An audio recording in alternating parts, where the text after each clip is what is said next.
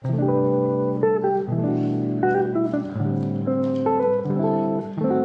are here. WA Radio. ワーレディオ川瀬直美アンドレア・ポンピリオン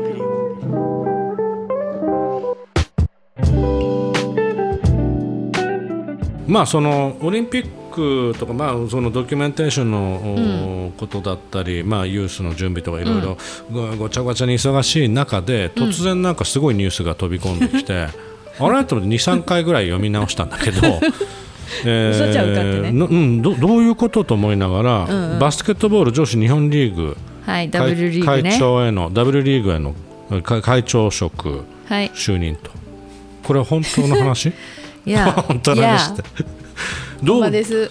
ほほほんまにそういう流れまなんですよ。それはねどういういきさつで、これはですね、あのーまあ、まあ、バスケやってたってのは覚えてるねバスケやってたんですやってたよ。うんやって国体出てたよ。国体出てた。うん。うん。バスケの選手でもあるよ。そう。わかるけど映画監督じゃない。映画監督じゃない、うん。だからなんでってまあみんなも思ってるだろうなと、聞いてくるでしょ？うん。でえっと オリンピックうのん競技としてバスケットボールを追いかけていて、うん。でその、まあ、信頼してもらわなきゃいけないっていう話の中で、私自身の自己紹介をするときに、うん。いやまああ何を隠そう私は、あのーバスケットボールの選手でしたと。うん。でものすごくやっぱ学生時代はバスケットボールもう一色もうパッション。やったしで、うん、なので、うん。まああのなぜじゃ映画監督になったかっていうとこうこうこうで、うん。まあ、最後の試合がね解放国体って、まあ、これも沖縄なんですけど、うん。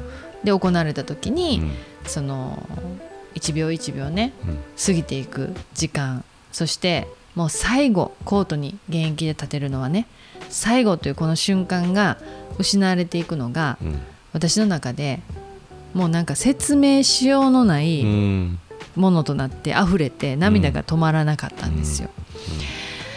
でこれは負けているからではなくて、うん。まあ、この勝ったチームが優勝するんですけどね、うん。この年。う。ん。で圧倒的な強さを持ってる、まあ、私の時代は名丹府っていう名古屋の,、うん。あの学校だったんだけど、がねここの、まあ、試合でこのコートで経験したことが私の中では時をこうここに閉じ込めるというか、うんその瞬間を何度でも再現できる映画にうん。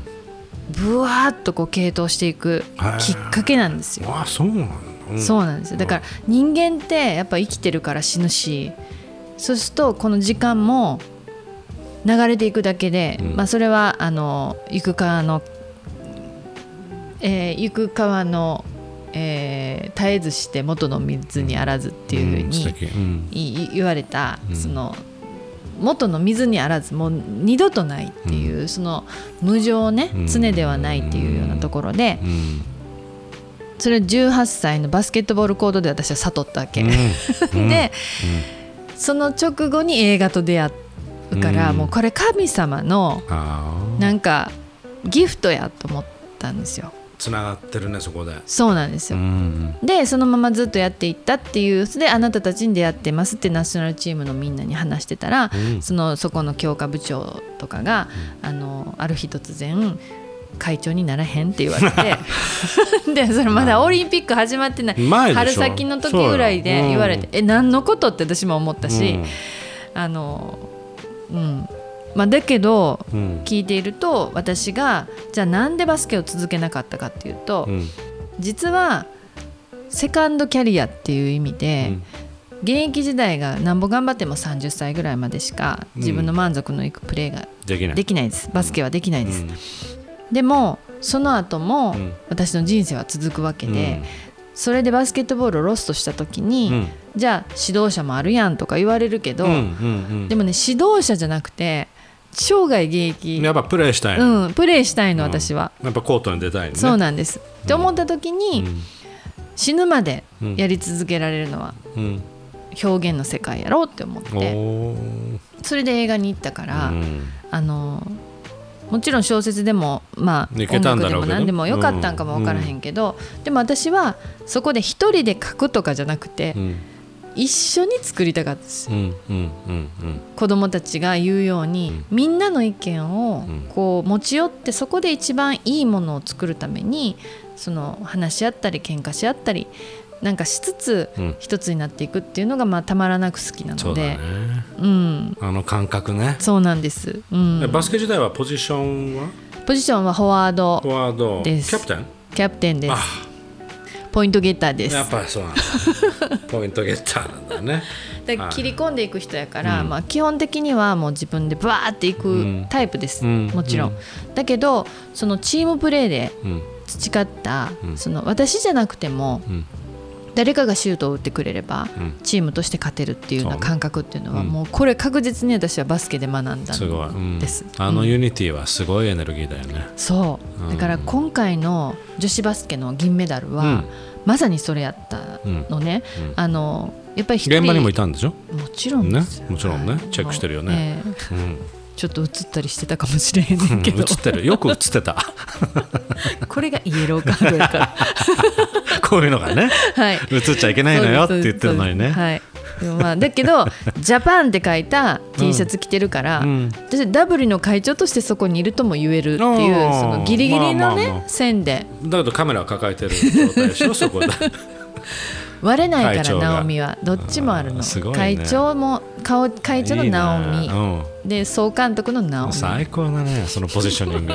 いいいいポジションから撮影もできたし、まあそういう点では。大きな声では言えないですけど、ね。ええ、会長シートから会長シューティング、はいまあ、そうですね でもさいジャパン。さジャパン。ジジャャパン T シャツ着て。でも最後には OBS の人も、うん。みんな「直美でしょ?」みたいな感じになってたから。うん分かってるんだから。ってうん。分かってで私会長やからって言って「なあ」って言われてで FIBA っていううん。世界のバスケットボールの、うん。フィバね、うん、があって FIBA からも結構来てたんですよ。で、あの会長になったんだって女子のって言われて「おううん。イエス」って言いながら I am, I am chairperson そうです、ううん。んでいやそれは素晴らしいね映画監督なんだって、うん。で公式映画もやってんだねって、うん。それぜひさって、うん。あの女子のワールドカップは今、バスケでないんですね。あでないんうん、だ、男子はあります。うん、女子はない。アアジアカップまで。うんうんだからワールドカップやりたいから、うん。直美協力しててもちろんとか、Of course だよね、うん、そう。なんか運命的ななんかね。そうそう。でそれをまたあの J リーグ立ち上げたあの川淵さん。はいははい、サブローサブサブロ兄さんからも、ん。うん。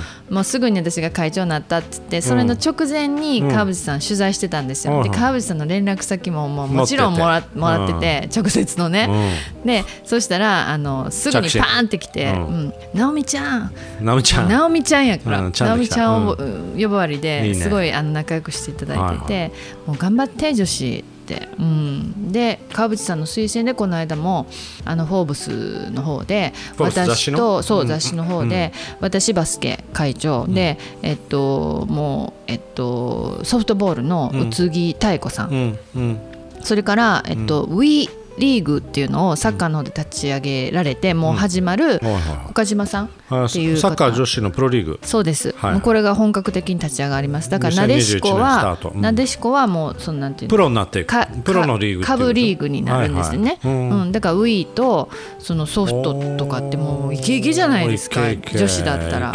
そこにダブルのいきなり新参者として3人で定談させていただいて。うん言いたいこと言わせていただきましたけど。いやだけどなんかこう可愛がっていただく、うん。その先輩うん。女子うん。から可愛がっていただきながらバスケのダブルももう日本国内でもものすごいマイナーなんでう今、ん。でも銀メダル取ってすごい注目されてるから。ちょうどいいタイミングね。そうそしてワールドカップもやりたい。うん。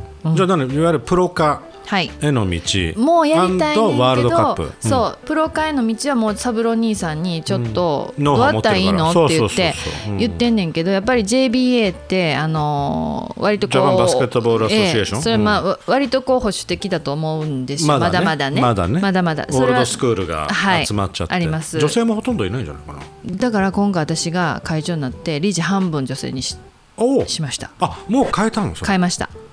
はいもう始めたのねもう。革命を。始めたの。おじゃあもう女性のわはいーっとでコミュニティメンバーが集まって、す。もちろんだから今までのダブルリーグの経験者のまあみんな、うん。だから若手から私と同世代まで、はい。結構理事の中半分女子になったからでそのダブルの女子だけで LINE 作って、でも結構バーっとこういろいろ今やってて、う。ん。でも私は逆に言えばそんなねあの国体出ただけの奈良県代表なだけやけども、そんなんこの人たちはもう憧れの人たちですよ、ね。ダブルで活躍してた人たち、でもこの人たちの、まあ言いたいことが多分今まで言えなかったものをどんどん出してもらって、はでその W がこういろいろ社会にも貢献して、で私があのできなかったからやれなかったそのセカンドキャリアみたいなものもしっかりと構築して。そう。やっていきたいと思ってる。